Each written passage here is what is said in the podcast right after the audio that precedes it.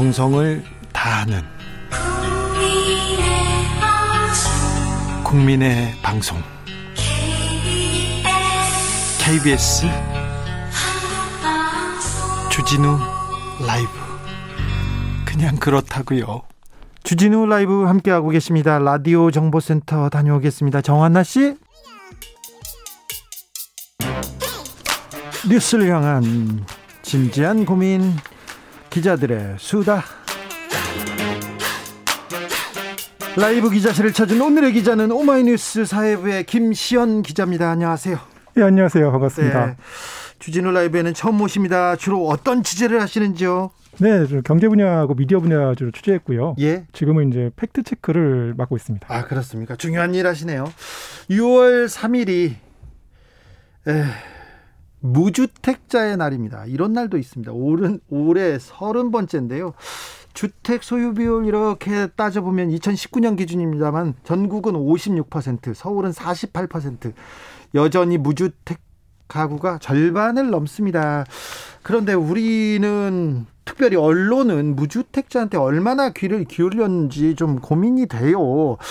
어, 기자님, 부동산 기사, 경제 기사 보면은 뭐 나라가 망할 것 같아요. 그리고 내일 최고가, 신고가 또 오른다 막 얘기하니까 불안해 한다는 하는 사람이 많습니다. 그래서 지금 아 코로나 시대 불안하다. 그, 그 가장 중요한 원인이 또 경제, 부동산에서 찾는 사람도 있어요. 최근에 기자님께서 세금 폭탄론 되살린 보수 언론 무주택자는 없었다. 이런 기사 쓰셨어요.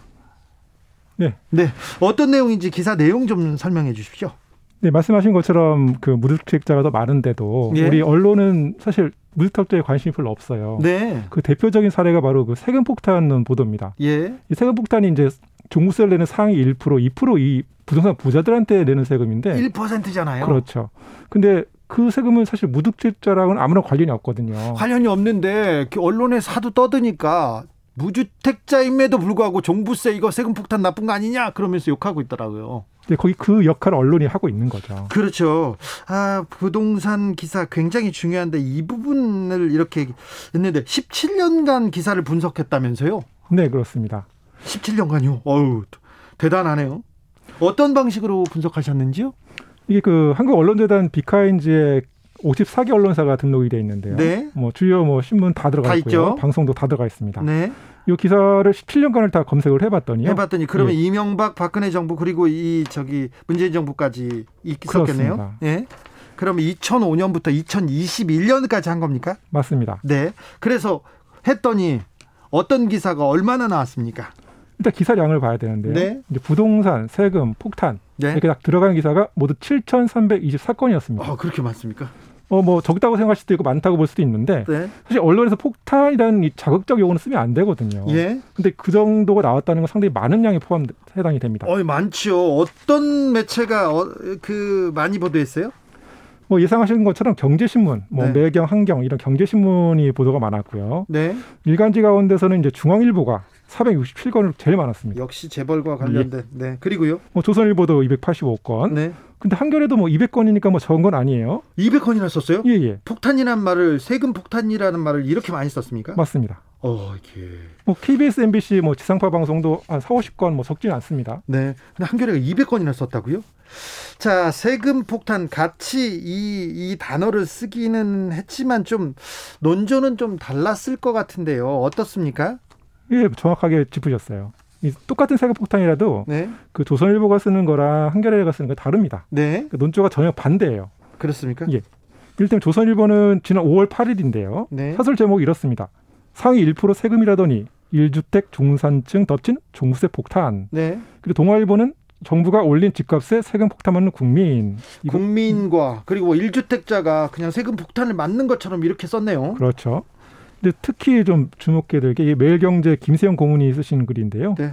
제목이 일단 종부세 폭탄 정권이 위험하다. 뭔가 좀 이 정권이 위험하다고 예, 썼네요. 예, 한번 첫 줄을 읽어볼게요. 예? 역사적으로 세금 폭탄으로 혁명이 일어나거나 선고로 정권이 넘어간 사례는 부지기수다. 최근에 어. 이 기사 굉장히 많습니다. 예. 이런 류의 그러니까 종부세 폭탄 니네 세금 건드렸다가 정권 넘어간다 이 얘기를 계속합니다. 예, 경고하는 거죠. 그렇죠. 아, 경제지에서는 이렇게 썼고요. 뭐 보수 언론도 이렇게 쓰는 거 알고 있습니다. 다 알고 있습니다. 한겨레는 어떻게 보도했어요? 한겨레는 달라요. 한겨레는 그 정부세 폭탄이 부동산 투기를 옹호하는 거다. 네. 그리고 사고, 사실을 왜곡해서 혹세무민한다. 이렇게 비판하고 있습니다. 아 정확하게 썼네요. 예. 정확하게 쓴 게 아니라 그런 입장에서 썼네요. KBS는 어떻게 썼어요? 어, KBS도 아주 잘하고 있습니다. 지난해 12월 그 저널리즘 토크쇼 지금 네. 이제 바뀌신 프로그램이 바뀌었는데 네. 보수 언론의 어떤 정부세 폭탄을 이제 적극적으로 이제 비판했습니다. 이렇게 언론의 잘못된 점, 언론이 다른 방향으로 갈 때 저널리즘 토크쇼 저희가 어, 정확한 정확한 시각을 보여주기도 했. 습니다. 자, 근데 언론들의 이 세금 폭탄론 뭐가 문제라고 보시는지요? 가장 심각한 건요. 네. 지금 이제 세금 제도를 바꾸려고 하고 있잖아요. 여당이. 네. 근데 그게 잘못된 신호를 주는 겁니다. 네. 이제 보수 언론이 이렇게 주장하거든요. 참여정부와 문재인 정부가 집값을 많이 올려서 집안채 가진 평범한 국민들도 정부에서 폭탄을 맞는다. 네. 근데 이게 논리적으로 안 맞는 게요. 예? 이 부동산 세금이 그냥 오르는 게 아니라요. 네. 집값이 오르니까 일단 오르는 거고요. 그렇죠. 그리고 정부가 집값 폭등을 잡으려고 어떻게 해야 됩니까? 네. 부동 세금을 올리는 거거든요. 예. 그러니까 저 진짜 언론이 집값이 안정되길 바란다고 하면 네. 오히려 부동산세를 올려서라도 집값을 잡아라 이렇게 주문해야 되는 거죠. 그런가요? 그럼 거꾸로 가고 있는 겁니다. 네. 정부가 아무튼 집값을 폭등시켰다고 얘기하면서 어 또 또 그 대책은 또 거꾸로 가고 있습니다. 자, 이 기사들을 통해서 언론이 좀 자성해야 된다. 이렇게 생각하는데요. 좀 보수 언론이나 경제지가 좀 변할 좀 가능성이 있을까요? 그 무주택자 입장에서 봐야죠. 예. 그러니까 최근에 이제 오세훈 시장 당선되지 않았습니까? 네. 그러니까 이제 그 전까지는 집값 폭등이 다 하다가 갑자기 이제 재건축 재개발 규제 완화다. 오세훈 효과다. 예. 서울 집값이 오른다. 뭐 이런 식으로 장기 비 보더라고. 아니 그차 오세훈 시장이 나와서 집값이 오른다. 이게 장밋빛이라고 여기는 장밋빛이고 그렇죠. 문재인 정부 때 오르, 오르면 그 망한다고 하고 이게 좀 또 다르지 않습니까? 같이 올라도. 그 이율배반적인 게 결국 언론이 바라는 거는 네. 집값이 오르고 내리고 그게 중요한 게 아니고요. 네. 결국 이제 부동산 시장이 그 분양이 커져야 네. 광고가 늘어나거든요. 그렇죠. 예, 그 광고 때문에라도 이 쉽게 이런 포도를 포기할 수 없는 겁니다. 그러면 저 신문을 이렇게 넓, 넘겨보면요. 중간중간에 돈 되는 건 다 이 건설회사 분양 광고거든요. 그래서 그렇죠. 이 광고주의 영향이 더 커지는 것 같습니다. 그러니까 갑바트 건설사하고 이제 보수 언론은 거의 네. 악어 악어의 관계라고 보시면 됩니다. 네. 그럼 이제 이런 연결고를 끊지 않으면 제대로 된 부동산 보도가 나올 수가 없어요. 네. 요즘 이제 미디어 바우처 얘기가 많이 나오죠. 예. 그게 이제 좋은 기사나 좋은 언론은 이제 독자들이 좀 적극적으로 지원하고 예. 거꾸로 좀 나쁜 기사는 좀 걸러내자 이제 그런 취지로 알고 있거든요. 네. 그래서 이런 식으로 독자들이 좀 직접 나서지 않으면 네. 이런 세금 폭탄론 같은 보도도 좀 달라지기 어렵지 않나 그렇게 생각합니다. 이런 기사가 좀 많이 나와야 됩니다. 그래야 이제 경제지도 보수지도 좀 어, 좀 부끄러워하고 그러는데 이런 기사 좀 많이 써주세요. 네, 알겠습니다. 또 알려주십시오. 네, 고맙습니다. 자, 기자들의 수다 지금까지 오마이뉴스 김시현 기자였습니다. 감사합니다. 정치 피로, 사건 사고로 인한 피로, 고달픈 일상에서 오는 피로. 오늘 시사하셨습니까? 경험해 보세요. 들은 날과 안 들은 날의 차이. 여러분의 피로를 날려줄 저녁 한 끼 시사. 추진우 라이브.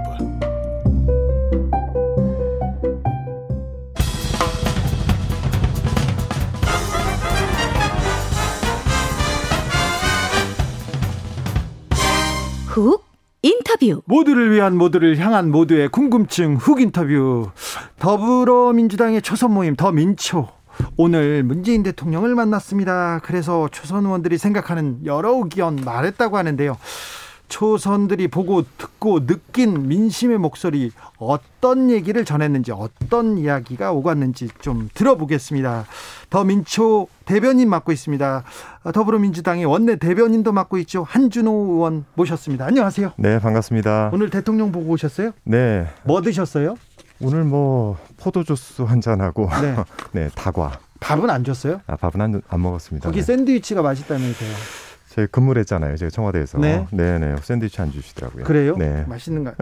그냥 과자만 줬어요? 네. 자, 오늘 차담이었군요. 거기서 어떤 얘기가 오갔습니까?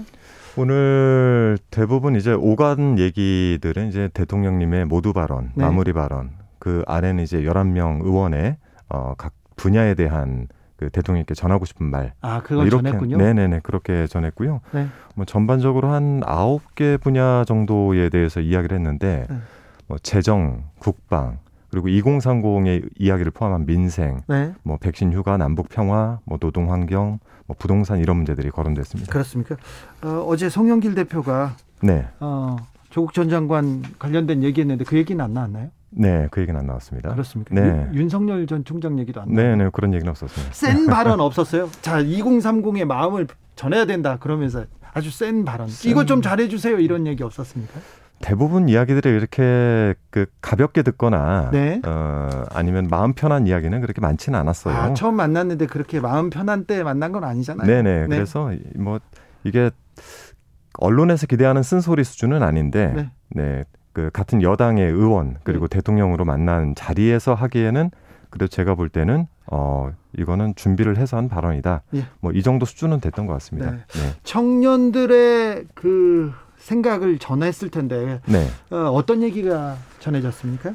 청년들 생각에는 주로 이제 장경태 의원이 네. 2030 목소리를 청취하고 네. 내용을 좀 전달했는데 뭐 대부분의 내용들은 뭐 이제 대통령님께서 듣던 내용들이었고 다만 이제 그 장경태 의원이 이 목소리 청취를 통해서 제안을 좀 했죠. 어떤 제안을 했어요? 세 가지 정도를 제안을 했는데 청년 일자리 국가 책임제라는 거를 제안을 했고요. 예. 그리고 청년 주거에 대한 국가 책임제, 네. 그리고 손실 보상 중에서 청년 예술인들에 대한 포함 여부, 그러니까 사각지대라고 판단한 거죠. 예. 네, 이렇게 세 가지를 네, 제안을 했습니다. 음, 초선 의원들이 이렇게 모이면요, 최근에 네. 어떤 얘기를 제일 많이 합니까? 어, 아무래도 대선이죠. 아무래도 대선에서 어떻게 하면 우리가 다시 재집권을 할 수 있을 것인가 그 네. 방향에 대한 이야기를 많이 하는 것 같습니다. 어, 바깥에서 보면 청년들이나 네. 어, 중도층 얘기를 들어보더라도 네. 지금 민심이 그렇게 민주당한테 그렇게 호의적이지는 않죠. 어, 뭐 그렇게 느끼고 있습니다. 그렇죠. 네. 네. 그래서 그 얘기를 계속 제일 많이 합니까? 이준석 어, 국민의힘 후보 어, 당 대표 후보 얘기도 많이 합니까? 근데 생각보다 그렇게 많이 하진 않아요. 그러니까 그래요? 이게 항상 플레이를 같이 하다 보면은 네. 상대가 잘 뛰면은 야, 잘 뛰는구나 하는 게 아니라 잘 뛸 때 보고 자극을 받아요. 네. 자극을 받고 거기에 대해서 반성도 하고 네. 어, 저희가 과연 무엇을 더 열심히 해야 될까에 대한 뭐 성찰도 좀 하고. 아, 초선 의원들이 모여서 아, 네. 우리는 뭘 좀 더 해야 되겠어. 우리는 어떻게 쇄신해야 되겠어. 그런 얘기 합니다. 그런 얘기를 많이 하죠. 적극적으로 좀 나서야 될 텐데요. 어, 각 분야에서 적극적으로 나설 겁니다. 저도 네. 지금 뭐 아까 그 더민초 대변인이라고 소개를 하시지만 저는 더민초 대변인은 아니고요. 아, 네. 네. 원내 대변인. 원내 대변인으로 자리 이동을 하면서 네. 적극적으로 이제 어, 당의 이야기들 그리고 네. 상대가 공격하는 것들에 대한 팩트가 맞지 않는 것들을 네. 적극적으로 대응하고 있습니다. 아, 그렇죠? 네. 한준호가 또 뭐가 밀려? 아나운서도 있고 청와대에도 있었고 의원이고 어 이준석보다 더 잘해야 될 거 아닙니까? 어, 더 잘해야죠. 훨씬 네. 잘해야죠. 그렇습니까? 네. 어, 자, 어제 더불어민주당 송영길 대표가 네. 어, 국민들하고 그동안 소통한 얘기를 하면서 네. 여러 건에 대해서 얘기도 하고 사과도 하고 그랬어요. 네. 그 조국 사태 관련해서 사과했는데 그 이후에 네. 그 이후에 당내 분위기는 어떻습니까? 어, 글쎄요. 이제 개인적으로 좀 그 부분에 대해서 의견이 맞지 않다라고 말씀하신 분도 계셨고 네. 어, 또 상당한 측면에서는 지금 우리가 너무 수세로 몰리는 어, 그 프레임에서 벗어나야 된다. 그 측면에서는 어, 그 시기적으로 잘 맞았다라고 판단하는 분들도 꽤 계십니다. 네. 네. 그래서 그, 그 얘기에 대해서 더 뭐 말가알부하지 않고 넘어가는 분위기입니까? 네네. 아마도 그래서 오늘 대통령과의 자리에서도 그 얘기가 나오지 않은 것 같습니다. 아 이제 네. 이제 이 일은 끝내고 네네. 미래로 가자 이렇게 생각하나요? 네네. 민주당은 여러 목소리가 나오는 데지 않습니까? 그렇죠. 네, 그런데 처음에는 한두 마디가 나왔었는데 네. 이제는 네. 별로 안 하는 분위기입니까?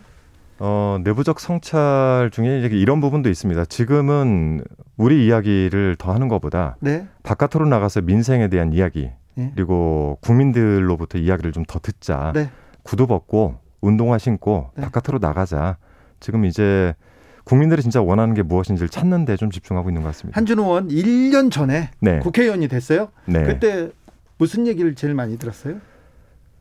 됐을 때요. 네. 어, 1년 전에는 개혁이죠. 어, 개혁해달라. 네, 개혁해달라. 바꿔달라. 그리고 문재인 대통령 지켜달라. 네. 네. 지금은 어떤 얘기를 제일 많이 듣습니까? 지금도 어, 현장에 많이 가시죠? 사실 비슷한 얘기를 계속 듣습니다. 그래요? 계속 듣는데 어. 뭐 제일 명확하게 하는 건 좀 잘좀 해달라. 잘 좀 하지. 네, 잘좀 예. 해달라. 네. 그리고 뭐 이런 얘기도 하시죠. 정신 좀 차려라. 네.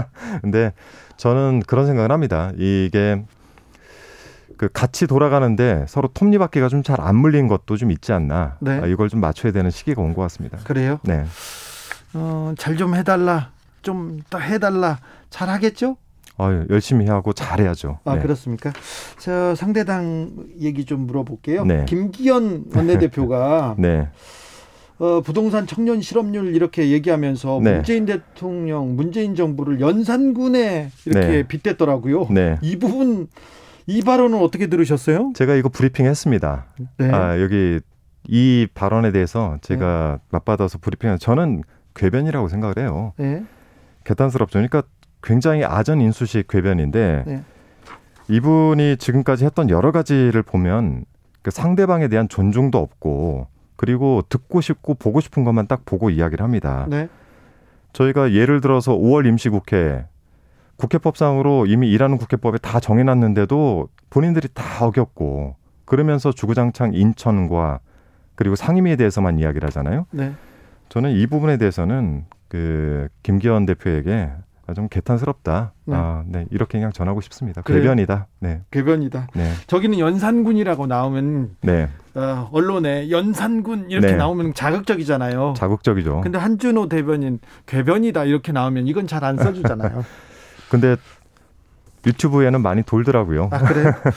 어, 오늘 여러 초선 의원들이 네. 코로나 상황이어서 재난 시기다. 네. 재난 시기니까 기재부에 좀 적극적인 재정 확대 네.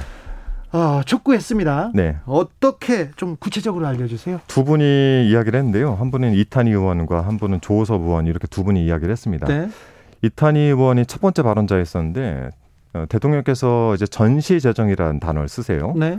근데 전시 재정이라고 말씀을 하시는데 과연 재정 당국은 전시 재정이었냐? 네. 뒷받침 못 하고 있다. 네. 국민들이 좀 체감할 수 있도록 내수 경기도 좀 올려야 되는데 거의 미치질 못하고 있다. 네. 이런 지적과 함께 어, 대통령께서 힘을 좀 발휘, 발휘하셔서 네. 어, 정부 당국이 재정 당국이 좀 따라올 수 있도록 해달라. 네.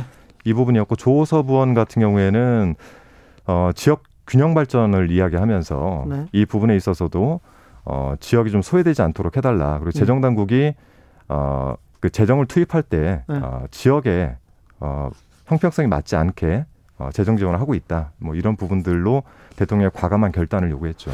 기재부 재정 당국이 조금 미온적인 것 같다 이렇게 얘기하니까 대통령 네. 뭐라 하시던가요? 뭐 오늘 방식이 네. 대통령께서 일문일답 형태로 가지는 않았고요. 네. 전체를 듣고 나중에 전체 그 시간이 워낙 없었기 때문에 네. 모두 말씀으로 최선을 다하겠다. 뭐 이 말씀으로 그렇습니다. 그러면요. 자, 그 오늘 어떤 얘기가 오갔는지 조금 간략하게 설명을 해주세요. 오늘 무슨 얘기했을까 궁금하는 사람이 많, 많습니다. 네네네. 저희 정치자 중에. 방금 뭐 재정 분야는 얘기를 드렸고 네. 크게는 한 세 가지 정도 말씀드리면 될 것 같아요. 네. 그첫 번째 하나는 이제 국방 분야에 대해서 네. 저희가 한미 정상 회담에서 미사일 지침 해제에 대한 부분인데 지금 미사일 부분이 그 과기부에만 있기 때문에 이게 어, 정확하게 하면 그 국방 쪽은 제외가 되어 있습니다. 예. 근데 이번 지침 해제로 인해 가지고 어, 우리가 국가우주위원회 내 국방 영역을 좀 넣어야 된다는 주장이 하나 있었고요. 예. 그리고 또 하나는 그 주 52시간 5인 이상 어, 중소기업들까지 확대가 될 날짜가 이제 얼마 남지 않았는데 네. 어, 이에 대해서 그 정부 측에 네. 어, 유예 기간을 한번 두는 게 어떻냐라는 의견들이 좀 있었고요. 네. 그리고 부동산에 대해서는 LH 혁신안들이 올라왔는데 이거 기대가 못, 기대 못 미친다. 네. 그러니까 정부 제안의 혁신 방안이 또다시 수익성 위주의 개혁안이 아니냐. 뭐 이런 지적과 함께 세 가지 정도의 제안을 주셨고요. 대통령께는 정확하게 혁신안에 대한 재검토를 좀 해달라라는 부탁을 했습니다. 네, 네. 알겠습니다. 민생 경제 이런 얘기를 계속 주로 하셨군요. 네네네. 네. 어, 청와대에 계실 때 네. 대통령 보다가 네. 이제 의원이 돼서 봤어요. 네. 좀 어떻던가요? 아, 저는 똑같아요. 똑같은가요? 네. 얼굴이 좀 상했죠? 아, 제가 최근에 좀 먼발치에서 뵀을 때는 좀 상하셨었는데 네. 한미 정상회담 이후인지 모르겠는데 오늘 얼굴이 괜찮으시더라고요. 아, 그래요? 네, 네. 그래서 조금 안심이었습니다. 5457님께서 민주당의 주 지지층은 서민, 무주택자들인데요. 집값 폭등으로 자산이 늘어난 사람들 재산세 걱정해주고 깎아주기보다는 무주택자, 전월세 사는 사람들에게 희망 없는 삶, 삶을 좀그 고쳐줘야죠. 집값 잡기 위한 대책 나와야죠. 이런 얘기 나옵니다. 부동산 대책에 대한 얘기가 좀 많이 나왔죠 오늘도. 네, 맞습니다. 그래서 이 부동산 관련돼서도 어, 저희가 전반적인 LH 혁신안 포함해서 네. 어, 대안주택을 포함한 혁신안들이 좀 나와야 되는데. 네. 뭐 이에 못 미친다는 얘기가 오늘 좀 있었고요. 네. 어, 이 부분 같이 살펴볼 겁니다. 네. 송영길 대표 체제가 한 달 지났죠? 네, 30일 막 지났습니다. 네. 31일째죠. 자, 송영길 대표에 대한 저기 당내 네. 당내 좀 분위기는 어때요? 첫 번째는 당내 분위기보다 제가 기자들과 요즘 자주 만나니까 네. 기자들의 평은 그렇습니다. 인사는 잘했다. 인사는 잘했다. 네. 근데 이제 나머지 부분들에 대해서는 31일 성과를 아직 보일 만한 시점은 아닌데 네. 인사를 잘했다는 거는 그만큼 그 안에 그 배치를 하신 분들이 네. 제 역할을 잘하고 있다라는 걸로 평가가 되기 때문에 네. 뭐 성과는 조금 한두 달 정도 더 기다려봐야 될 텐데 좀 기다려봐야 되나요? 네. 네. 저는 저는 개인적으로는 내부적으로 들을 때뭐 예. 많은 분들이 생각했던 그 네. 우려 부분들보다는 네. 훨씬 어 지금 대선을 이겨야 되겠다는 생각으로 열심히 잘 뛰시는 것 같습니다. 아, 그렇습니다. 네. 어, 좀 비판이 있는 목소리도 좀 듣고 있죠? 어, 없을 수는 없습니다. 네. 네. 그런데 뭐 다 경청하고 있죠? 네. 원내 대변인이기 때문에 이렇게 얘기하시는 거 아니죠? 네. 아, 저는 원내 대변인이고 당 대변인이 아니기 때문에. 네. 그렇습니다. 자, 어, 원내 대변인이자 국회 과방위 소속 의원인데 지금 네. 좀 관심을 두고 있는 내가 네. 이 법안은 좀 만들어야 되겠다. 이거는 좀 고쳐야 되겠다 하는 사안이 있습니까? 뭐 잘 아시겠지만 저는 그 미디어법 파업 때부터 이제 MBC 노동조합에서 집행부로 활동을 했었는데 네. 제일 중요한 거는 공영방송들에 대한 어, 지배구조 개선이 굉장히 중요하죠. 예. 그리고 언론 노조에서도 강하게 이야기를 하고 계시는 부분이 있어서 예. 예, 이 법안 자체는 지금 정필모 의원님을 비롯해서 두 분이 내셨고 네. 저는 여기에 발맞춰서 같이 준비를 했는데요. 어, 대표이사 자격 요건 규정이 현재 없습니다. 그래요? 네, 그래서 이 부분에 대해서 제가 법안 발의를 해놨고 예. 정치 편향적인 인사가 들어올 수 없도록 그걸 제한하는 네. 어, 대표이사 자격 요건 규정과 관련된 법안을 지금 내놓은 상태고요. 예. 네, 이거를 좀 어, 미디어 특위에 제가 소속돼 있는데 네. 아, 같이 논의해서 꼭 통과시키도록 하겠습니다. 다른 의원들이 언론 개혁해야 된다, 뭐 특위를 좀 꾸리기도 했죠. 네. 어디에 방점을 두고 있습니까? 어, 첫 번째는 언론은 공정하고 네. 독립적이어야 된다는 생각을 가지고 있습니다. 예. 그래서 저희가 지금 추진하고 있는 공영방송 지배구조 개선과 제가 이제 발의한 법안들 네. 두 번째는 어, 지금 뭐잘 아시겠지만은 어, 일부 팩트가 잘 못 돼 있는 그 기사로 인해 가지고 네. 어, 많은 손해를 보시는 분들 이분들 어떻게 구제를 할 것인가에 네. 대한 부분들 그리고 미디어의 지능도 저희가 안 볼 수 없기 때문에 미디어에 대한 지능 네. 그리고 ABC 사건처럼 신문 관련된 내용들 뭐 이렇게 살피고 있습니다. 알겠습니다. 네. 할 일이 많네요. 네, 많습니다. 고생이 많으신데 더 뛰어 주십시오. 알겠습니다. 네. 지금까지 한준호 더불어민주당 의원이었습니다. 네, 고맙습니다. 교통정보센터 다녀오겠습니다. 공인혜 씨.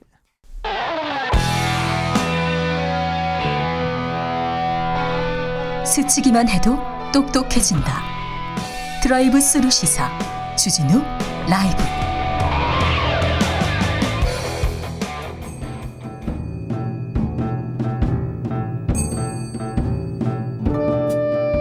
태초에 철학이 있었다. 하늘과 땅 사이 쏟아진 궁금증 세상의 모든 질문 이제 철학으로 풀어보겠습니다 철학 어렵다고요? 일단 맛이라도 봅시다 철학의 맛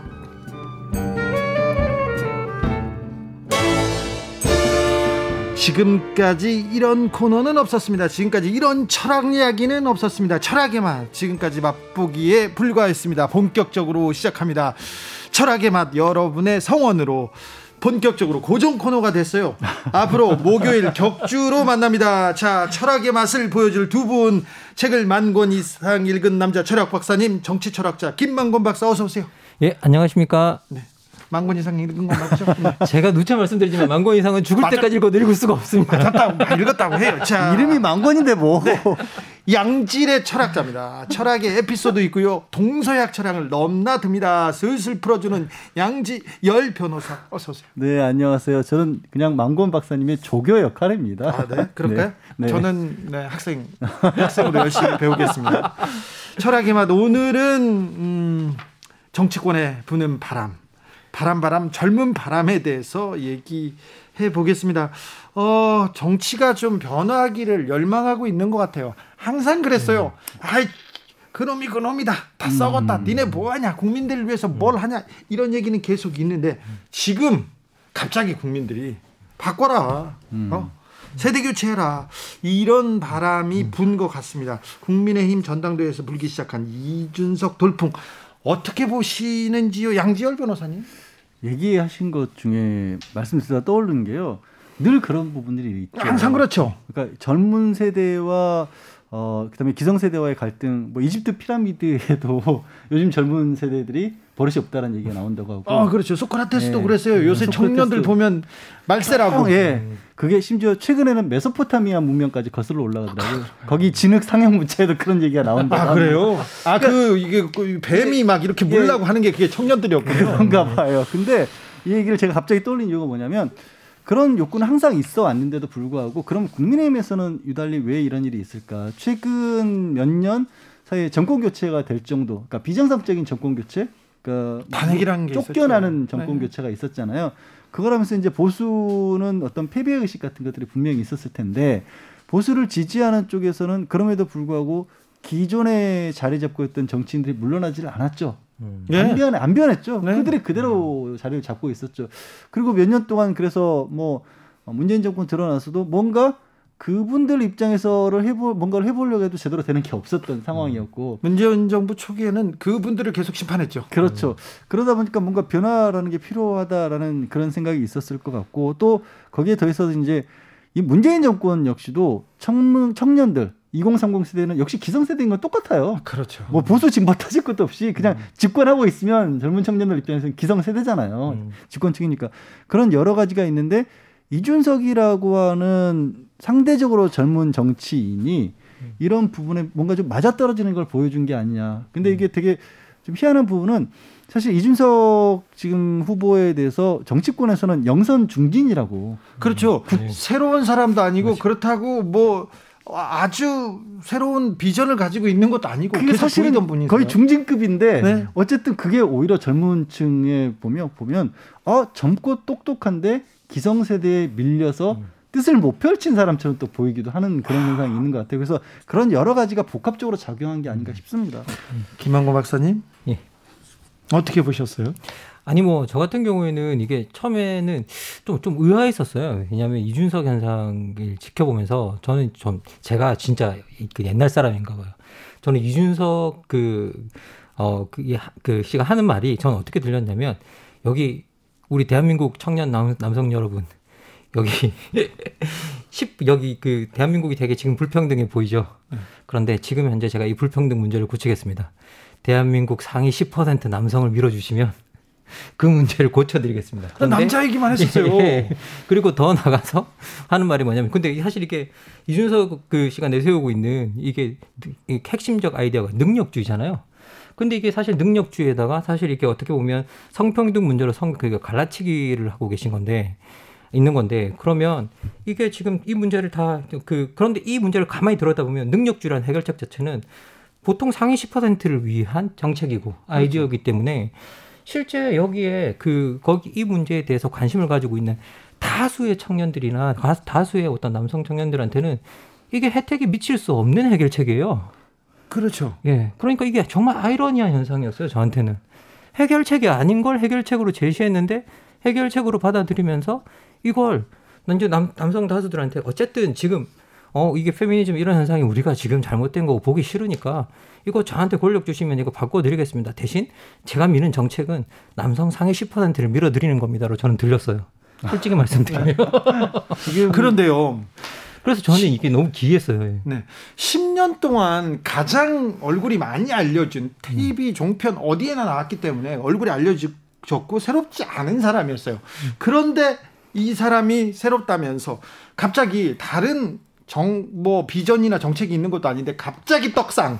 음, 그러니까. 그렇잖아요. 마치 비트코인처럼 오르네.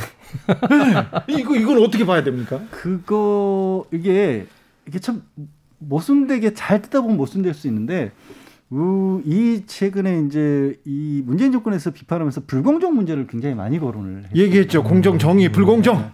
근데 이게 불공정, 공정이 이제 우리 법적으로는 이런 얘기하죠. 적극적 평등 실현이라고 해서 평등 조치라고 해서 음. 뭔가 그동안 사회에서 대우받지 못했던 사람들을 평등하게 끌어주기 위해서는 그분들에게 조금 더 계단처럼 앞서 나가게 해주는 장치들이 여러 가지를 마련을 합니다. 예. 대표적인 게 이제 여성 문제에 있어서도 여성이 남성에 비해서 사회적 약자였고 지금도 사회적 약자이기 때문에 그분들을 도와주기 위한 장치들을 많이 하는 거예요. 해야죠. 근데 그게 자칫 잘못하면 역차별 문제가 거론이 되는 겁니다. 음. 거기서. 네. 그래서 남성들이 아니 저 사람들 여성들을 저렇게 도와주는 건 우리를 차별하는 거야라는 음. 쪽으로 가버릴 수가 있는 거거든요. 음.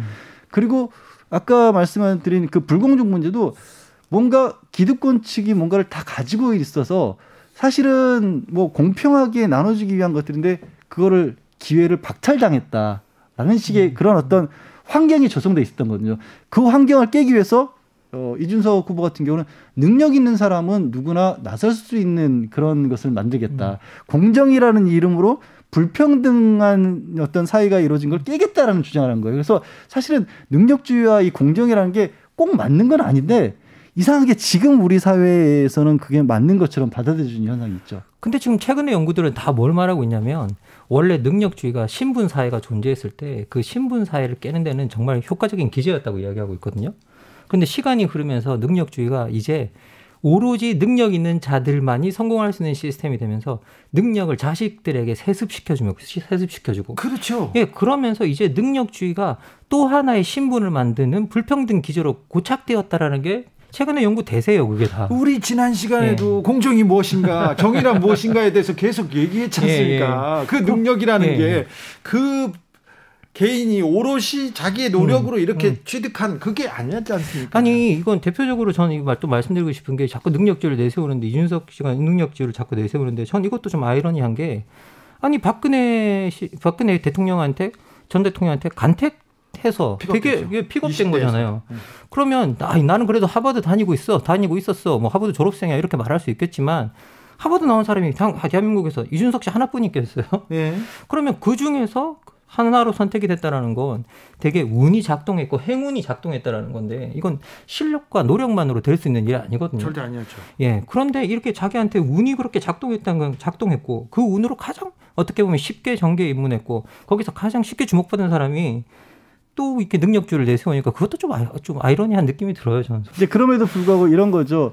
기성세대에 대한 어떻게 보면 비판 내지는 거부감 이런 것들이 대표적인 게 음. 부동산이죠. 맞아. 예. 그러니까 어, 어 지금은 요 능력이 아무리 뛰어나도 쉽게 그냥 뭐 대기업 좋은 회사를 들어가도 서울에 집 못 사잖아요. 그러니까 그런 것들을 젊은 세대들은 능력주의가 깨졌다라고 받아들일 수 있다는 거죠. 음. 근데 그러니까 누구나 사람들은 자기가 가지고 있는 것보다는 다른 어떻게 보면은 좀 잘 돼 있는 사람들을 보면 그런 생각을 해요. 내가 그 사람만큼이 못 되더라도 뭔가 거기서 대리만족? 아, 저렇게 젊고 저런 사람도 지금 능력이고 똑똑하니까 더 그 어떻게 보면 그 기라성 같은 정치인들을 물리치고 위로 올라설 수 있구나.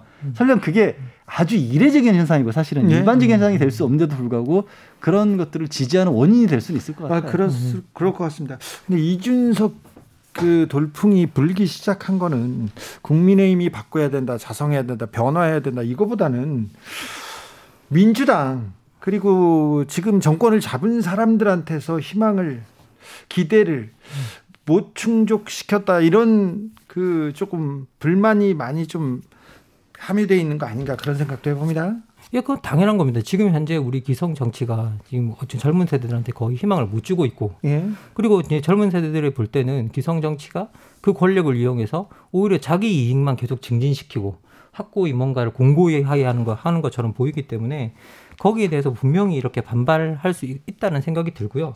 그리고 또 이제 뭐 이준석 같은 경우에는 저는 이준석 씨 같은 경우에는 또 하나 좋았 그 개인적인 입장으로 보아 좋았던 건 뭐냐면 오히려 원내에 있지 않는 정치인이라서 한 번도 의원이 되지 않은 정치인이라서 오히려 아웃사이더처럼 네. 비춰지는 그런 느낌도 좀 있는 것 같아요. 그런데 전통적으로 기성세대에게 기성세대로부터 희망을 얻지 못하는 사람들은 언제나 아웃사이더로부터 자기의 대표성을 찾는 경향이 있거든요. 네. 그런데 이게 약간 인사이더지만 아웃사이더처럼 보일 수 있는 성향을 갖고 있어서 이것도 상당히 유리한 측면이 작동했던 것 같고요. 네. 그런데 이제 아까 원래 질문으로 돌아가면 그, 그 부분에 대해서는 어떻게 할 말이 없는 것 같아요. 지금 기성 정치인들은 젊은 정치인들이 이렇게 나와서 이런 젊은 정치의 혁신의 바람이 불고, 불고 있는 걸 바라보면서 자신들이 얼마나 잘못되었는가를 정말 뼈저리게 반성해야 되는 그런 순간이라는 생각은 듭니다. 지금 우리가 정당 정치의 원래 의미가 뭐냐면 사회적 갈등을 제도적으로 해결해 주는 거잖아요. 예. 그런데 지금 제도적으로 해, 제대로 해결해서 사람들한테 뭔가 해결책을 주지 못하고 있거든요. 지금 정당 정치가. 그런 점에 있어서는 어떻게 보면 지금 기성 정치인들이 반드시 반성해야 될 지점이라고 생각이 듭니다. 점심 시간에 제가 이렇게 한 바퀴 둘러봤는데 반성하는 정치인들 별로 없던데요, 양지열 변호사님? 갑자기 이제 어쨌든 저희가 일반 그 정치 얘기만 하는 건 아니고 그러니까 철학의 음, 얘기를 해야 되는데 우리가 그 정치를 바라보는 우리의 전통적인 시각은 어떤 걸까를 떠올려 보면요. 동양 철학의 가장 뭐 기원 내지는 시작으로 제자 백가 시대를 흔히 들지 않습니까? 네. 그때 뭐 육아, 무가가 다 그때부터 시작됐, 법과 다 그때부터 시작됐고 그것들이 혼합이 돼가면서 이제 성리학적으로 정리가 됐다라는 건데 일반적으로 얘기를 했을 때. 근데 이게 쉽게 감각하기 쉬운 게 그 모든 것들은 사실은 통치 기술이었어요. 네. 동양의 철학은 통치 철학인 거거든요. 네. 그러니까 지도자들을 위한 겁니다. 왕을 네, 단순히 딱 쉽게 늘어나는 그게 많이들 그냥 쓰는 예를 말하지만 수신제가 치국평천하잖아요. 음. 집안을 다스리고 나라를 다스리고 천하를 얻는다라는 거거든요. 그게 동양 철학이었던 거예요. 그래서 우리도 모르게 우리의 지도 사상은 사실은 능력주의에 되게 가까워 오는 겁니다. 그렇죠. 모범이 되는 그러니까 서양식으로 말하자면 플라톤의 철인 같은 음. 그런 음. 인물이 나타나 주기를 음. 우리도 바라고 있는 것들도 있어요. 그런데 지금의 지도자들이 그런 모습을 못 보여준 거죠. 그게 이제 조금 전에 김만곤 박사가 얘기한 것처럼 정당 정치의 원래 의미로서의 사회적 갈등의 중재 역할을 못한 것일 수도 있고 사회는 급변해 나가는데 정치인들은 하나도 안 달라지는 것 같고 그쵸. 그러니 어쨌든 이준석 후보 같은 경우는 음, 음. 어 그런 게 있는 것 같아 이렇게 볼 수 있는 거죠. 그렇죠. 이준석 후보가 제 비전과 철학을 음. 보여주겠습니다 이렇게 포부를 밝혔습니다. 그런데 사실 철학이 정치인들한테 굉장히 중요합니다.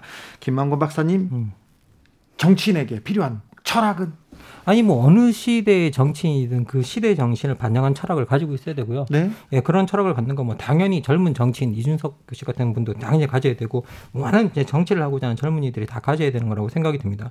다만 이제 우리가 젊은 정치인들이라고 이야기했을 때 그 사람들이 가져야 되는 철학이라고 했을 때 그 철학의 중심이 저는 변화라는 건 부정할 수 없을 것 같아요. 네. 만약에 우리가 안정을 추구한다고 한다면 기존의 정치인들도 충분하고 옛날 사람들도 충분한데요. 실제 이제 여기 그 우리 그 말하는 이제 통치자론, 지도자론으로 보면 서양에서 가장 대표적인 서적이 마키아벨리 군주론이거든요. 네. 근데 우리가 마키아벨리 뭐 군주론 엉뚱하게 알려져 있어서 그런데 사실 그 내용은 뭐냐면 백성들은 그러니까 우리로 치면 백성이죠 표현. 국민들은 다 준비되어 있다. 준비되어 있지 않은 건 정치 지도자뿐이다. 라고 이야기하면서 거기서 이게 군주론에서 뭔 이야기를 하냐면 내가 지금 이야기하는 군주는 변화를 원하는 군주, 새롭게 국가를 만들기를 원하는 군주, 새롭게 세우는 국가를 원, 뭐그 원하는 군주다라고 이야기하면서 아버지로부터 국가를 물려받는 사람들이 있는데 나는 그런 사람들에 대해서는 이야기하지 않는다. 그러니까 그런 거 물려받아서 유지 못하면 그런 군주들은 무능한 군주다라고 음. 그렇게 이야기하거든요. 그래서 자기가 이야기하는 군주는 새로운 군주로서 뭔가 변화를 원하고 시대를 바꾸기를 원하는 군주다라고 그렇게 이야기를 합니다. 그래서 기본적으로 우리가 젊은 정치인이라고 했을 때 뭔가 낡아 있는 것들 그런 것들을 극복하는 건데 마키아벨리가 거기서 새로운 군주의 가장 중요한 덕목으로 이야기해 주는 게 뭐냐면 분열된 집단에게 우리가 하나라는 그 의식을 심어줘야 된다.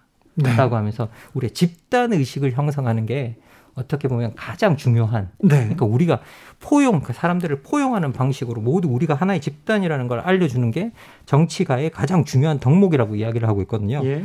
그래서 지금 나오는 새로운 시대의 철학은 저 같은 경우에는 우리가 분열되어 있는 이 세계에서 뭔가 통합할 수 있고 뭔가 같은 걸 공유할 수 있는 그런 지점을 주는 것. 그런 것들이 제가 봤을 때는 아주 중요한 어, 부분인 것 같고요. 그래서 제가 찾아보니까 2019년에 영국 총선에서 가장 최연소로 당선된 하원 의원이 이 나디아 위톰이라고 하는 노동당의 23살이더라고요. 23살의 네. 정치인인데 이 정치인이 갖고 나온 그 정책을 보니까 기후 위기 대응, 네.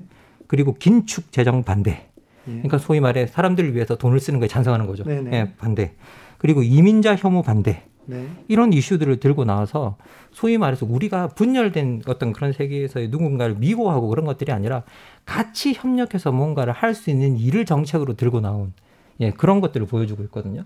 저는 그래서 좀 이렇게 뭐 집단을 서로 갈라쳐서 사람들을 동원하는 어떤 그런 정신이 아니라 집단을 어떤 하나의 이슈에 모아서 같이 그 일을 하도록 만들어주는 그런 비전을 가진 사람들이 나왔으면 좋겠다라는 생각이 듭니다. 젊은 정치인으로. 그 망곤 박사의 얘기에 그 어떤 굉장히 중요한 것 하나를 좀 깨달아야 될 게 정치를 얘기할 때 우리는 국민들과 함께 어떤 사회를 만들어갈지에 관한 비전을 얘기하는 것이냐 아니면 누가 권력을 잡을 것이냐를 얘기를 해야 되는 것인데 네. 상당히 많은 경우에 있어서 권력의 향방에 대해서 많이들 초점을 맞추고 음. 그 권력을 잡고자 하는 사람이 그 권력을 잡은 그 권력으로 뭘 하겠다는 것에 대해서는 생각보다 관심을 덜 기우는 경향이 그건 좀 뒷전이죠. 예. 네. 그러다 보니까 사실 언론에서도 늘 그렇잖아요. 선거 때마다 정책은 안 보이고 인물만 따진다. 음. 네. 그러다 보니까 과거에 또 능력주의 이런 데로 또 돌아가는 부분이 음. 있거든요. 음. 이게 얼마나 위험한 일인가를 보여주는 어, 명나라 13대 황제가 만력제라는 황제가 있었어요. 네. 이 사람이 명나라에서도 가장 오랫동안 나라를 다스렸던 황제인데 어떤 이유에선가 10대 후반에 어, 통치를 손을 놓습니다. 아무것도 안 해요. 네. 재위 기간 30, 40년 가까이 아무 일도 하질 않아요. 그리고 그냥 결제도 안 해줘요. 그래서 어, 명나라에서는 이 명나라 역사가들은 명나라가 망하는데 결정적인 기여를 했다라는 이 그렇게 원인을 꼽는데 제가 이 사람을 떠올린 이유가 지도자라는 사람에게 의존한다는 것이 얼마만큼이나 큰 문제인가. 음. 서양의 어떤 학자 같은 경우는 이 만력제의 어떻게 보면은 그 등장과 몰락 이후로 중국 문명, 동양계, 아시아가 그 이로부터 500년 동안 서양에 밀려났다는 분석까지도 하거든요. 음. 그래서 지도자라는 사람에게 의존한다는 거, 아까 말씀드린 그 사람이 권력을 주고 뭘 하는가 보다 그냥 누가 권력을 잡는가에 초점을 맞추면 음. 무슨 일이 일어날 수 있을까? 지도자의 지도자에 대해서 갖는 생각, 국민이 갖는 생각도 좀 바뀌긴 바뀌어야 될것 음. 같습니다. 네. 뭐 당연하다는 생각이 드는데요. 이게 사실 민주 정치가 어떻게 보면 데모스의 정치라고 부르는데 또 한 한편에서 좀좀 아쉬운 부분은 뭐냐면 이게 자꾸 우리들이 우리들이 주인이라고 외치면서도 우리를 구원해 주는 사람을 기다리는 음. 구원자주의가 네. 은근히 있거든요. 언론에서 그리고 어떤 사람들은 어떤 철인이 나타나서 네. 우리를 끌고 가기를 바래줘요. 그래야 정치가지, 그래야 지도자지 그렇게 위험하다니까. 그러니까 그러면 네, 그러면 그게 진짜 위험한 거거든요. 늘 우리를 끌고 가주는 사람을 기다리는 것이라고 한다면 사실 이게 우리가 주인이라고 말하는 이거 자체가 되게 모순된 행위거든요. 네. 그렇다면 진짜 지도자와 우리가 협력하는 관계여야 되는데 그게 아니라 늘 우리를 이끌어주고 앞서서 우리를 구원해 주는 사람들을 바란다? 만약에 우리 그런 관점으로 우리가 정치를 바라본다? 그런다면 우리가 잘못된 태도를 가지고 있는 거다. 구원은 없잖아요. 휴거가 어떻게 있어요? 음. 있을 수가 없죠. 네. 네. 그러면요. 역사 속에서 아 이런 젊은 지도자한테는 어떤 음. 철학을 배울 수 있겠다. 음. 역사 속의 젊은 지도자의 이름을 음. 한번 불러보겠습니다. 네. 제가 이게 사실 이렇게 준비해온 지도자가 한 명 있는데요. 네. 올로프 팔메라고 하는 되게 유명한 이게 스웨덴 총리가 있습니다. 네. 그렇게 이, 유명한 사람은 아닌 것 같은데. 예, 근데 이게 제가 학자들 사이에서 유명한가 봐요. 저희 이분이 왜 유명하냐면 사실 이분이 한 업적도 대단하긴 한데 이분이 그 수상시 수상을 하다가 암살을 당했거든요. 그래요? 예. 그런데 암살을 당했는데 30년 넘게 범인을 못 잡았었어요. 그래요? 지금도 범인을 이제 못, 제대로 된 범인을 모른다 그러는데요. 근데 이분이 1969년에 42세의 스웨덴 총리에 올랐는데 네. 그 당시로는 상당히 이제 젊은 나이에 그렇죠. 예, 네. 총리가 되었던 분입니다. 근데 제가 어 이게 이분이 권력을 잡는 과정 속에서도 이 권력 승계가 정말 아름답게 일어났는데 당시에 수상이었던 이제 올란데르 3인당 총리가 이 선거를 승리로 이끌고 내가 이제 67세가 되었으니 이제 정치계에서 은퇴해야겠다. 그러면서 이제 42살 되는 이, 이 총리에게 이, 이, 이 팔매 총리에게 이 정권을 넘겨주고 이제 은퇴를 해버리거든요. 음, 선거를 이기고 예, 예, 선거를 이기고 멋있게 권력을 네. 물려주고 나갑니다. 네. 그 판을 쫙 깔아주고 나갔던 거죠. 네. 이제 뭐 대승리를 거두면서 나가면서 권력을 물려주고 나갔는데요. 그래서 이걸 받았던 팔매 총리가 그 지금의 사실은 스웨덴의 모습을 다 만들었어요. 예. 이 지금 이게 그 기본적으로 원래 스웨덴이 왕정 국가였는데 이때 의회 민주주의 국가로 헌법을 개정했고요. 네. 그래서 왕정의 잔재도 다 없애버리고 의회 의회의 권한을 강화하고 그 양원제에서 당원제로 그 단원제로 넘어가고 그리고 다당제도 확립하고 고용 보장, 실업 급여, 병가 수당, 노동조합 권한 정책을 다 그때 갈았네요. 예, 예. 바이킹도 처단하고. 예. 그리고 공공주택도 100만 원으로 공급했대요. 아, 그 그때. 사람이. 예. 예. 그리고 노동시장 참여율을 높이기 위해서 우리가 알고 있는 유급 부모 휴가제 이런 것도 이 사람이 다 도입했고요. 예. 여성 장관 비중을 30%로 늘리고 혁명가였네요. 예. 예. 그리고 대학 등록금 폐지시키고 어. 교육주의 제도 다 정비하고요. 공공의료 강화하고 공공치과보험 더 도입하고 공공어린이집 확대하고 아동수당 확대하고 지자체 보육시설 만들고 아동학대 방지 위한 권리위원회를 만들어서 대책을 마련하고 체벌금지법도 이 사람이 만들었고요.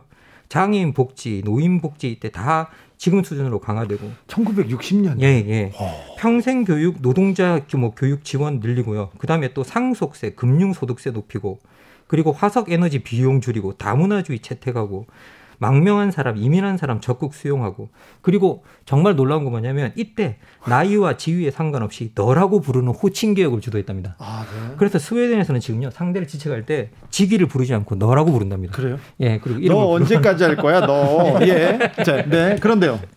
그래서 어떻게 보면 이 사람이 이런 정책을 해 나가는 과정 속에서 계속 보니까 보면요.